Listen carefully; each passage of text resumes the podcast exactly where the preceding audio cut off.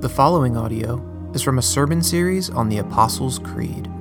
For more information about Sacred City Church, please visit sacredcitychurch.com. Hear the word of the Lord from John 20, 19 through 31.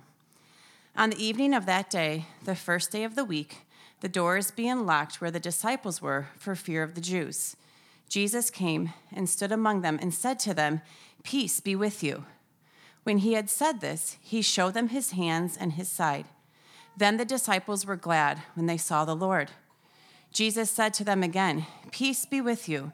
As the Father has sent me, even so I am sending you.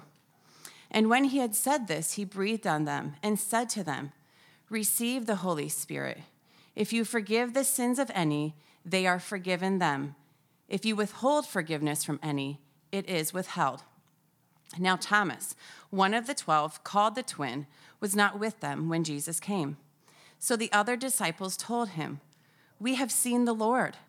But he said to them, Unless I see in his hands the mark of the nails, and place my finger into the mark of the nails, and place my hand into his side, I will never believe.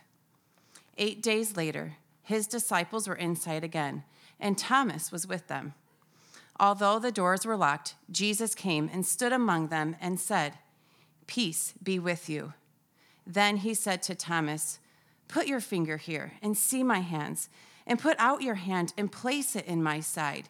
Do not disbelieve, but believe. Thomas answered him, My Lord and my God. Jesus said to him, Have you believed because you have seen me? Blessed are those who have not seen and yet have believed. Now, Jesus did many other signs in the presence of the disciples, which are not written in this book. But these are written so that you may believe that Jesus is the Christ, the Son of God, and that by believing you may have life in his name. This is the word of the Lord. Well, what I want to do this morning is uh, frame up this new series that we're beginning today.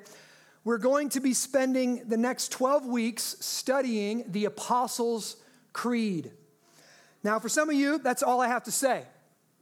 You're stoked. You might have grown, you might have grown up in a more liturgical tradition where you maybe memorized the creed, but you never really went much deeper than that. So you're excited to dig into it a little bit, find out some of its roots, find out some of the theology, find out what it means.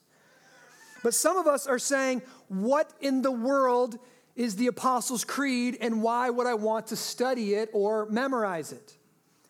Well, let me just first off tell you that it is not related to Assassin's Creed or Apollo Creed. So if you came this morning thinking of either of those, you're going to be upset. Um, the Apostles' Creed is an ancient summary of the Christian faith. It was also called um, the Rule of Faith, it was called the Roman Creed. In fact, Dr. Albert Mohler, president of Southern Baptist Theological Seminary, says all Christians believe more than is contained in the Apostles' Creed, but none can believe less. It's that important. This creed was used by the early church to teach new disciples the core teachings of Christianity before their baptism. They would say, do you believe in the Father, Almighty, creator of heaven and earth? And they would go down and they'd say, Yes, I do. And they would have to affirm their faith. They would have to profess and affirm their faith through the Apostles' Creed before they received baptism. Remember, before Jesus ascended to the Father, he gave the Great Commission to his followers, and this is what he said quote, Matthew 28 Go therefore, and make disciples of all nations, baptizing them in the name of the Father and of the Son and of the Holy Spirit. Listen, teaching them to observe all I have commanded you. Jesus, in telling people to go make disciples, said, There's a body of teaching, there's a rule of faith, there's a bare minimum of what I've taught that you have to go and carry this on. Teach people this rule of faith. That's this is how this Apostles' Creed, or what was earlier called the Roman Creed, came about. They're trying to create this structure, this foundation of Christian teaching to teach new converts. The Apostles' Creed was meant to be step one in learning the foundations of the Christian faith. It's called the Apostles' Creed because it was the foundation of the apostles' teaching and discipleship. Okay, the apostles did not write it, they didn't put it together, but it was the, the, the, the structure of their teaching, the main foundation of their teaching. So it took on the name the Apostles' Creed. Now we have um, people talking about it as, far, as early as the second century, but we have it in written form. Um, the earliest uh, record we have is from the year 340 AD, which means the Apostles' Creed has been used as a crucial instrument in the discipleship of believers for at least 1700 years and most likely more. That means when we recite it, we're doing something historical. We are in the same faith as our brothers and sisters who have went before us thousands of years and we're professing the same faith. That our faith isn't something that evolves over time or changes with the seasons that our world and our culture goes in. It's something that we're deeply rooted in history. Now, some of you are suspicious of creeds.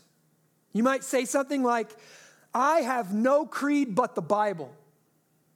Well, first, let me say that no creed but the Bible is itself a creed that's not in the Bible. So there's that.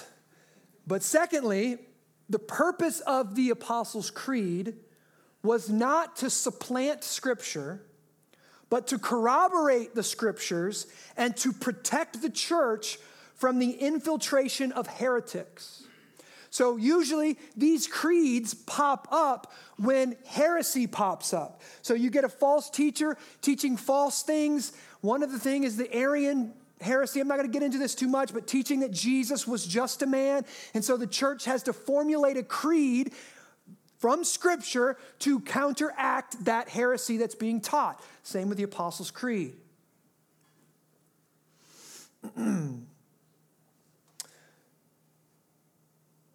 the creed that we study and that we're going to hopefully memorize has no real authority in itself.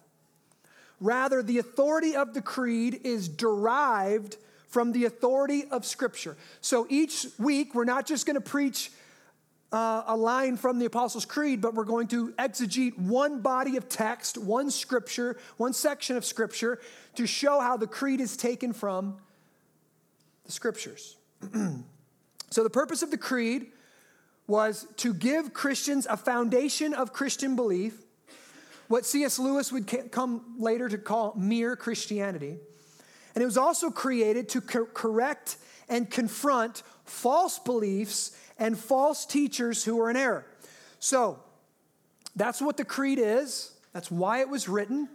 What do I hope our church gets out of this study over the next 12 weeks? First, as Alex already said, we are here to be disciples of Jesus and to make disciples of Jesus. We can't be a disciple of Jesus without knowing the foundations of our faith, nor can we pass on Jesus' teaching without first knowing it ourselves. So, the Apostles' Creed really is a great summary of the Christian faith for us, for us to memorize and for us to teach those who we are discipling. So, parents, it is good for you to memorize the Apostles' Creed and then to teach that to your children. In America, kind of, we kind of think, what if I asked you, what's the bare minimum you need to know to be a follower of Jesus? Unfortunately, most of you are going to say, Jesus died for my sins. Right? Historically, in the history of the church, that's never been true. You need more than just Jesus died for my sins right? We need to know where did Jesus come from? Is Jesus all there is to God? No, there's actually a Father. There's actually a Spirit. There's other things. Why do we need to be forgiven? There's other things that we need to teach our children. There's other things that we need to know to be Christians.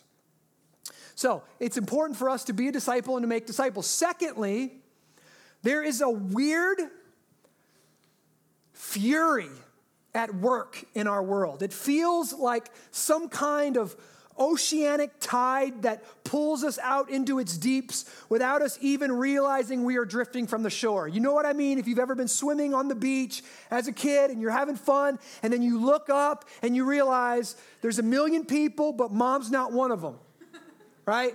And you're looking for the, the you know, the pink hotel that you stayed at, and you realize, oh, it's way down there. I've been drifting. Well, something like that is going on in our world right now. And it seems that everything in our society is at work, consciously or unconsciously, to get us to think about and focus on only the things that our society deems important. You could call these issues the hot button issues of our day social justice, race, immigration, LGBTQ, and our own personal success. That's what our culture is interested. And every media outlet, whether right wing or left wing, all marketers, everything that's going on in our world wants us to think about those issues all the time. Now, I am not saying that any of those issues is unimportant. You know, if you've been around here for a while, that they're all important. We've done series on them, we, we speak about them. The Bible addresses them all in its own way. But here it is a great problem arises for the church of Jesus Christ when they take their marching orders from the world, when they only preach on or study things that the world tells them is important. When we only focus on the issues our culture finds pertinent and important, when that happens, the church gets twisted. Our theology gets twisted. Our philosophy gets twisted. Our thinking gets twisted. And we run the risk of having huge blind spots in what we believe. If you look back in history and you say, how could people believe, how could people claim Christianity and yet be racist and own slaves? They had blind spots, blind spots. How could the church in Germany in the 40s actually affirm Hitler and say, we need a strong leader? Hitler's a strong leader. Let's, let's side with Hitler on this thing. They had nationalistic blind spots. C.S. Lewis has famously written about this, and he says this quote, I've got the quote up here, I think. Every age has its own outlook. It is specially good at seeing certain truths and specially liable to make certain mistakes. We all, therefore, need the books that will correct the characteristic mistakes of our own period, and that means the old books. Now, here's what C.S. Lewis recommended. He said he loved all kind of books. He was a scholar, and he said this. But here's the deal: read a current book, and when you're done with the current book, read a dead person. Read an old book. Why? Because the, every generation, every age has its own mistakes. The problem, if you're only reading current current books is they're all making the same mistakes and they don't even know it. But when you go back and you read the old books, you can clearly see their mistakes. And this is what he says.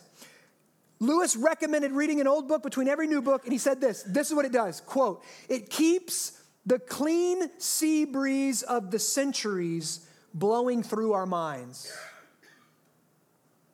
Well, that is another reason we're studying the Apostles' Creed. We want the clean sea breeze of the centuries blowing through our minds. We might just find that our Christian brothers and sisters from centuries past have a thing or two to teach us today. So, without further ado, we're going to jump into our study in the Apostles' Creed. And you know how I like to start things off. I like to bite off more than I can chew. So today we're taking two words I believe. That's what we're doing. These words are actually repeated three times in the Apostles' Creed. It says, I believe in God the Father. I believe in Jesus Christ. I believe in the Holy Spirit. Now, here's something else that's a little interesting. If you've ever heard of catechism, we catechize our children at, at the church. Catechism is, again, the kind of the bare bones, the bare necessities of the Christian faith that all Christians should know. Every catechism is made up of an amalgamation of three things one, the Ten Commandments, teachings on the Ten Commandments, two, teaching on the Lord's Prayer, and three, the Apostles' Creed. Now, I want our church to be well fed. I want us to have a well balanced diet in the Word of God. And so I don't know if you've noticed this, but in some of the topical series over the past couple years, we preached through the Ten Commandments. Last summer, or last about this time last year, we preached through the Lord's Prayer. And now this year, we're preaching through the Apostles' Creed. Now, what's interesting, if you remember, the Lord's Prayer said it began like this Our Father. It was a communal prayer meant to be prayed by the church. The church together is praying this thing. Well, the Apostles' Creed doesn't begin with our, it begins with I. It does begin in a little more individualistic fashion. We might like that here in America. It begins with me. What do I believe? What's true for me? How have I responded to the person and work of Jesus Christ? Now, this is where I'm going to begin this morning. What does it actually mean to believe? We live in strange times. I remember when I was a youth pastor, Man, I'm getting old when I'm saying these things. Back in my day, I remember. but I do. My kids would say this to me. My kids would say, why could, in an honest confession, why couldn't have Jesus come today? Why was he born 2,000 years ago when we didn't have video cameras? Why couldn't he have been born today so that anytime we doubted, all we had to do was put in the DVD and we could see him? There he is. He really said it. He really lived. He really existed. He really died. He really was resurrected. He really ascended to the Father. Video evidence would be wonderful to our faith. Never would I have guessed that a mere 10, 15 years later, nearly all video evidence could be utterly dismissed as doctored, fake, or created through computer generation. I recently had a man come to faith in our church. When it came time for him to be baptized, we don't just baptize anybody that just says, Yeah, we, we want to we wanna make sure that they understand the gospel. And so we started going through the core tenets of our faith. When he interrupted me, and, and seminary doesn't prepare you for these kind of interruptions, okay? He interrupted me and he told me that he believed that the earth was flat. Now, I'm trying to reach back in my mind to, to find some, a quote back here, but there was nothing. I had nothing to give him. I told him that, okay, well, you know what? Your beliefs on the shape of the earth were not a core issue to Christianity, right? So it wouldn't prevent me from baptizing him, right?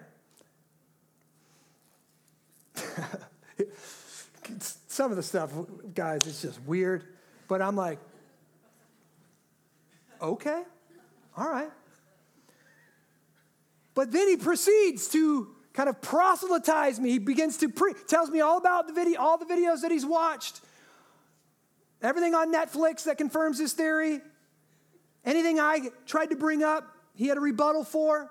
All video of the earth, because there's like satellites that take pictures like every second that you can go and watch video of the earth as it turns, and, and all of that was fake. We've never been to the moon. I went to Neil Armstrong Elementary. I felt completely robbed of my childhood.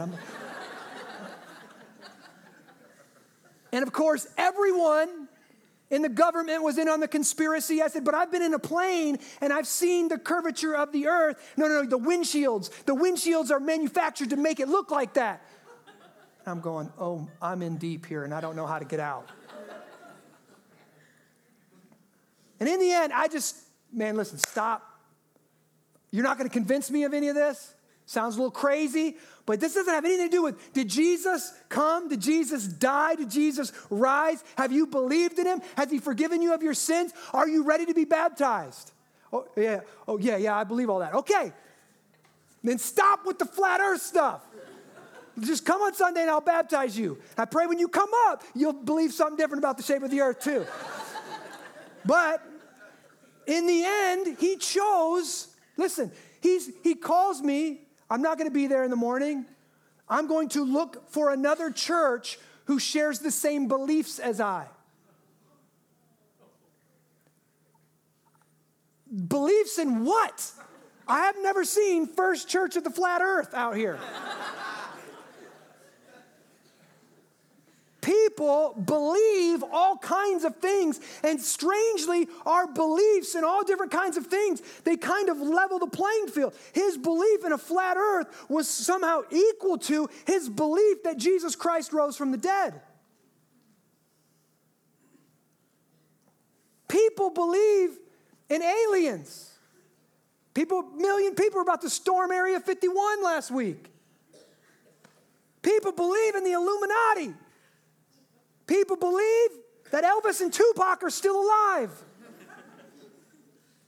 And then, in the midst of all of this, Christians say, I believe in God the Father. So, what does it mean to believe in something? I think we are amiss on our interpretation and our understanding, our definition of the word belief. Let me first begin by this. There's two, at least two aspects to faith or to belief. One, faith and belief is assent to a certain truth. Assent. Yes, I intellectually believe that is true. It is agreeing to certain things intellectually. For us, I believe there is a God. I believe Jesus was a historical, real person. There's a fact there. I believe that Jesus died on a Roman cross in between two thieves. I believe that a person can be forgiven of their sins if they believe the good news of the gospel. That Jesus wasn't going to the cross because of his own sins, he was going to the cross as a spotless lamb to pay the price for the sins of the world. I believe the scriptures are true and accurate. But faith, real biblical faith is much more than that. It isn't less than that. You have to know certain historical facts. You have to know about the real Jesus. You can't just, you know, have some name of Jesus and have some angelic creature in your mind when you say the name of Jesus. You need to know who is the real Jesus. There's got to be real substance. And you have to assent to certain things being true about him. Think about this. Actually, you can, all those things that are written up there. We may read them and go, yeah, yeah, I, I, I believe those things. I believe those things.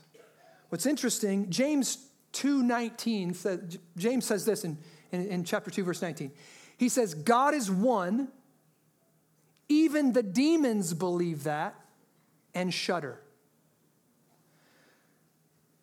Demons might have better theology.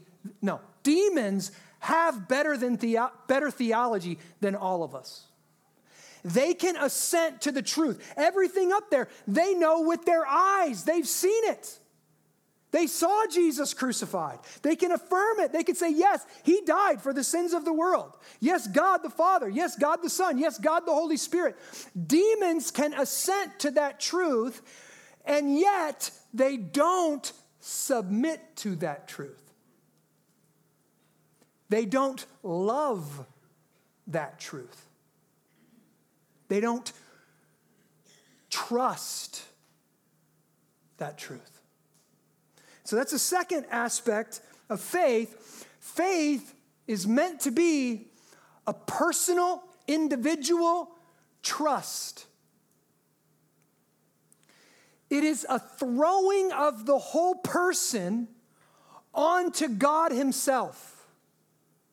The whole person. You can talk about the soul. You can talk about our head, how we think things intellectually. You can talk about our heart and how we feel things emotionally. And you can talk about our hands, our will, our chooser, our, the power that we have in us for self determination. Head, heart, and hands. If it's going to be biblical faith, all of our person has to be involved. Not like the demons who can just mentally assent to certain things to be true. We actually have to throw ourselves on those truths and trust them.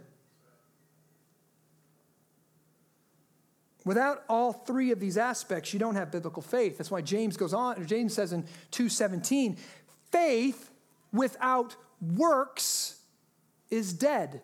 That means faith involves the will. Your willpower works. You, you can't just say, Yeah, yeah, I believe it to be true. Faith says, I believe it to be true, and now I'm walking out the door. I'm going to live like it's true.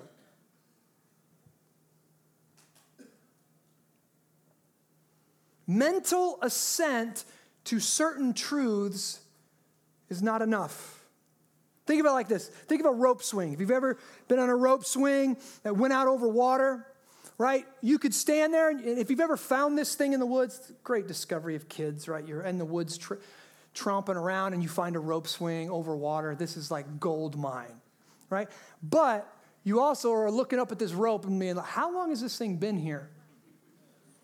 It's a little frayed, right? This is why you have little brothers. You go, go ahead and try it, bud. Looks fine, right? But listen, you could say, Do you believe that rope will hold you? Yes, I believe that rope will hold you. I believe that rope will hold you. But you don't have biblical faith in that rope until you grab a hold of it and your feet leave the ground. When your feet leave the ground, you believe that this thing will hold you. You're showing by your body that you have faith in this rope. Are you, I think it'll hold. Like, I got a little bit of faith if my brother's involved. Go ahead, buddy. You're a little bit bigger than me, anyways. Go ahead, swing on that thing. Got a little bit of faith. Faith enough for him, not faith enough for me, right? But I've got biblical faith when I pull my feet up and I put my whole self and I trust my life or whatever to this rope right? That's biblical faith. There's a huge difference between believing that Jesus can forgive sins and believing that Jesus has forgiven my sins. One is intellectual, it's philosophical, it's theoretical. The other is personal, experiential vital. It's been my experience that there are many people who think they're saved. They think they're Christians because they, they assent to, to certain doctrines or certain truths and yet they have no vitality of God in their soul. They have no communion. They don't know how to enjoy the glory of God. They don't have a warmth in His presence. They have no desire to please Him and to follow Him, and they don't want Him to be Lord over their life. They're confused. They're not Christians yet. And we have a biblical example of this in our text this morning in John chapter 20. This is a famous text. Thomas gets his famous, well, he's got a double nickname because in the text he's called the twin, but we all now call him Doubting Thomas. If we get to heaven, we're going to be like, What's up, Doubting? I'm not doubting Thomas. It was one moment in my life. That's how you get nicknames, bro. Verse 19. Now, here's the chapter 20, verse 19 of John's gospel. Here's the background Jesus told his disciples several times that he was going to be killed and he was going to rise again. But here's the deal they could not absorb that information. Every time they're like, uh huh, okay, okay, okay. Like your kids, right? If you ever see your kids, you're looking at me, uh huh. Repeat what I said to you. Because in five minutes, you're going to tell me I never told you what I just told you. That was, that was the disciples. Yeah, yeah, die, die, rise again. Hmm, I get it. Well, I'm willing to go with you. That's what, that's what Thomas said earlier in the Gospel of John. If you're going, I'm going. Let's do this. And then here it happens Jesus dies, he's crucified, and he's resurrected. And now the disciples couldn't kind of get their minds around it. See, the Christ, the chosen one, the Messiah, in their minds, could not be killed, and there was going to be one resurrection, and that is at the end of the age when Christ would finally establish his kingdom and renew all the world. Now, if you would have walked up to these disciples on the street and you would have asked them, Do you believe in the resurrection of the dead? They would have all said, Yes, absolutely, I believe in it. They assented to that truth. But when Jesus was crucified before their very eyes, most of them fell away, even Peter. And here in John 20, we get to see one of those apostles struggle with his doubt, struggle with his cynicism, wrestle with his doubt.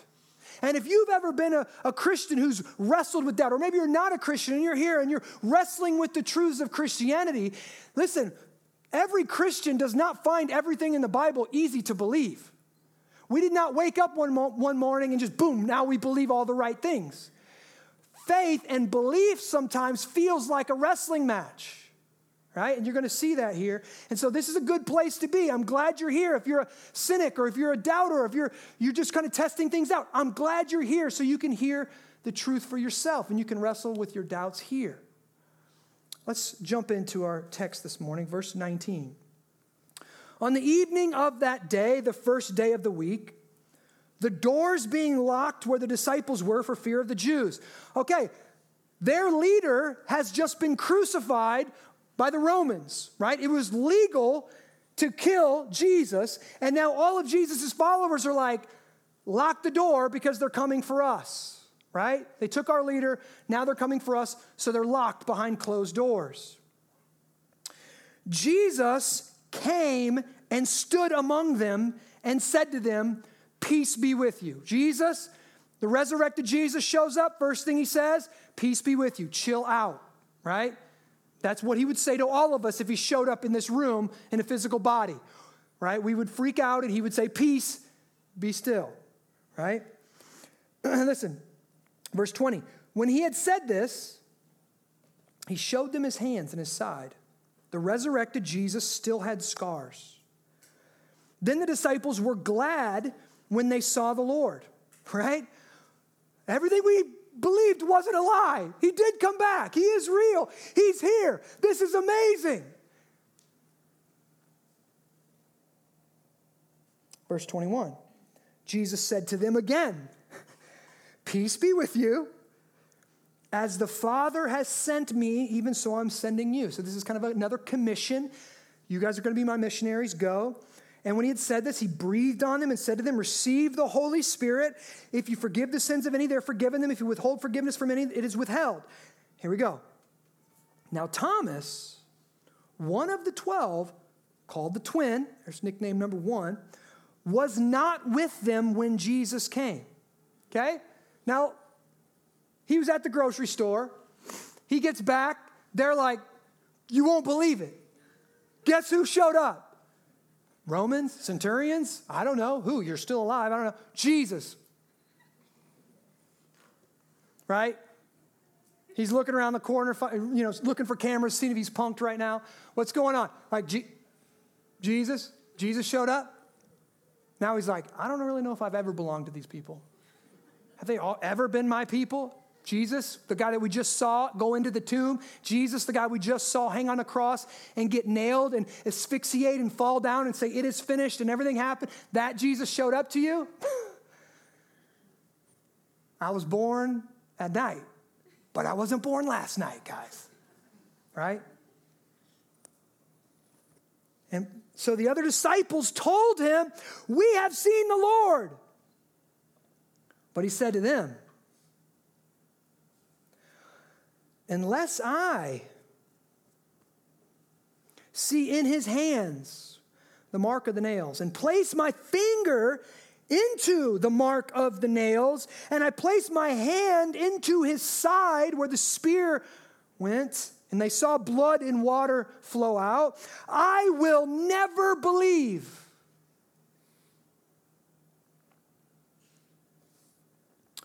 Now, that is quite the statement. Thomas has his own evidence that he's looking for. His apostles, the people that he's lived the last three years with, that he's walked with, that he's learned from, that they've made disciples together, these people said, Jesus was here. We saw it. He says, I don't believe it until I see it. So in this moment, Thomas doubts the truth. He doubts reality. Jesus really did show up and he was really there, but he doesn't believe it. He doubts reality and he puts his faith in his own standard. He says, No, no, no, I don't believe what you say. I don't believe your testimony. I have to see it for myself. He says, I will never believe until I do. Eyewitness testimony is not enough for him. He needs more evidence. Now, I hear, I've heard this objection often. If God is real, then he will dot, dot, dot. If God is real, he will save my marriage. If God is real, He will show up to me and perform said miracle that I need to overcome my belief or oh, my, overcome my unbelief. If God is real, He will heal my child. If God is real, He will. And just literally fill in the blank. Maybe everyone in this room has said that at one time or another. famous atheist has said, What are, what are you going to do if you get to the afterlife and you stand before the judgment of God and He's real and He exists? I will look at Him and say, Not enough evidence.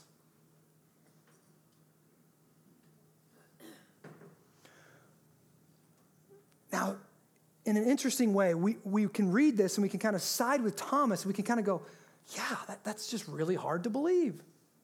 It's really hard to believe. But Thomas saw Jesus walk on water. Thomas saw Jesus multiply fish and loaves. Thomas saw Jesus heal the sick. Thomas saw Jesus do all kinds of miracles, and yet he's still, here it is, obstinate. He draws a line in his own soul's sand and says, I will not believe until God, you do this for me. That is not a humble position. That is not the position a, cre- a, a creature should take before its creator. A creature should look for all possible evidence to believe in the Creator. They should not say, I've drawn a, line, drawing a line in the sand, and this is the only evidence that I'll believe. First person eyewitness testimony, my own, I want to see it. So, what we need to see right here is Thomas is making a choice to put his faith in something other than Christ. He's not just kind of like wishy washy, doubting Thomas. No, no, no. He has solid faith in what his eyes can see. He's doubting Christ and trusting his own perceived abilities to recognize truth when it's before him. And we need to remember God owes no man anything. God does not, He's not wringing His hands in the heavens over all of our little every time we draw the line in the sand and going oh they're not going to they're not going to believe in me if i don't perform this miracle for them no but for thomas's sake and for our own as we're reading the text this morning Jesus, in his great humility, obliges him his request. Let's keep reading. Eight days later, his disciples were inside again, and Thomas was with them. Although the doors were locked, Jesus came and stood among them and said again, Peace be with you. Then he said to Thomas, Put your finger here, and see my hands. Put out your hand and place it in my side. Look, look, look, look. Do not disbelieve, but believe. He doesn't say don't doubt. He says, don't disbelieve. You've been, you've had faith in something other than me. Transfer your faith from your doubts to me right now. Isn't it strange that when we're doubting, we never doubt our doubts? we only doubt our faith. Why? Jesus says, Do not disbelieve, but believe. What's he saying? Now, this is interesting. Some of us in the, in, the, in the Christian tradition, we can think that because faith is a gift from the Holy Spirit and a gift from Jesus, it comes from God, that therefore all we need to do is just be passive and just wait for it to show up. I'm waiting for faith, hoping. That's not what Jesus says. Jesus says, don't disbelieve, believe. He's, he's saying that will you've got inside of you, use it. Choose to believe me and doubt your doubts. That's what Jesus is saying. Make the choice, Thomas. Use your faith. And look what Thomas does. Thomas answered him, My Lord and my God. Now, I think this is where Thomas comes to faith.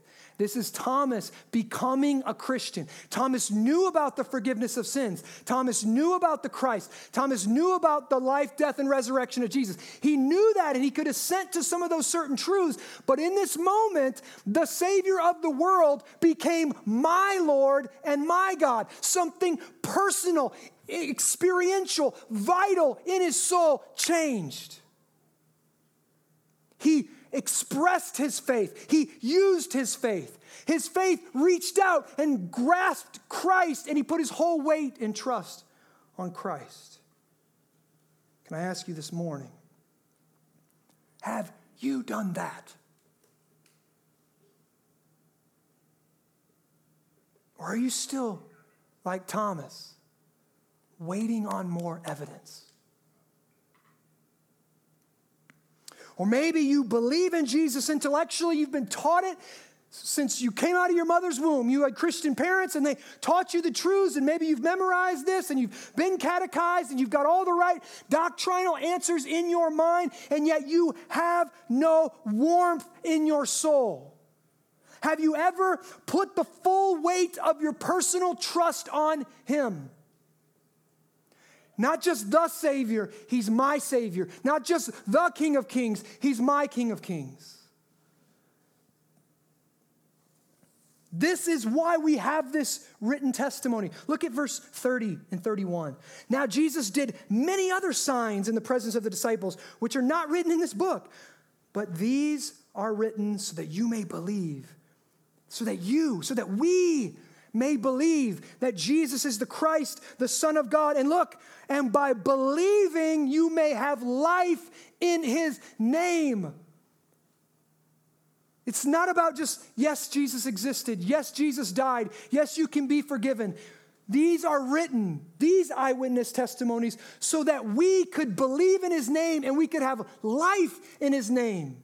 That God desires to give you his life, literally to infuse you. Christ wants to come into you. He wants to be yours and come into you and bring the reality of God into your own soul.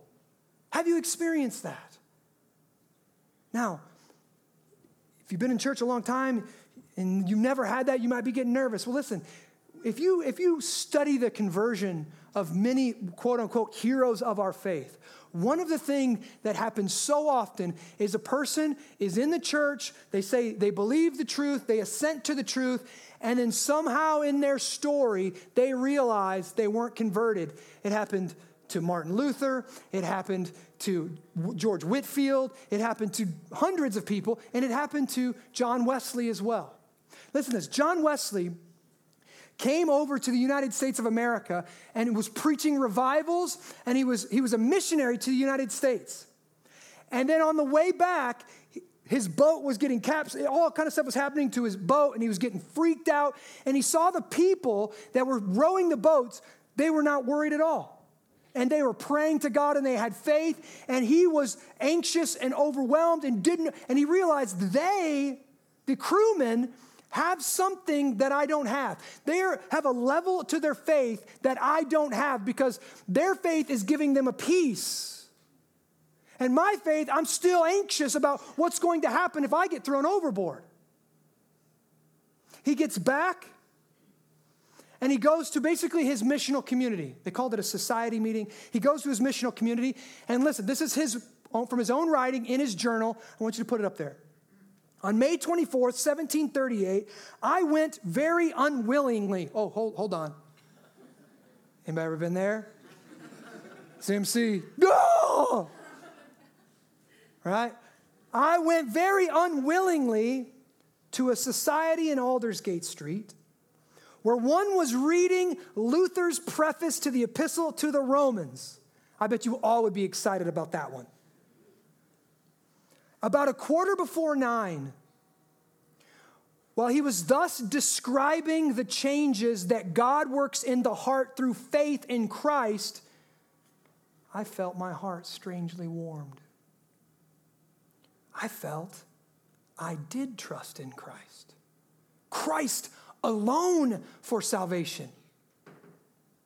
And an assurance was given me that he had taken away my sins, even mine, and saved me from the law of sin and death.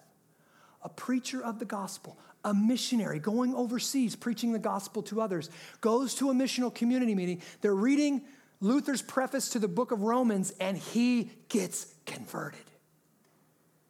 What he knew, what he assented to, became living and vital, and he trusted in it. And now he knows not just people's sins are forgiven, not just the world's sins are forgiven, my sins are forgiven. And his heart is strangely warmed.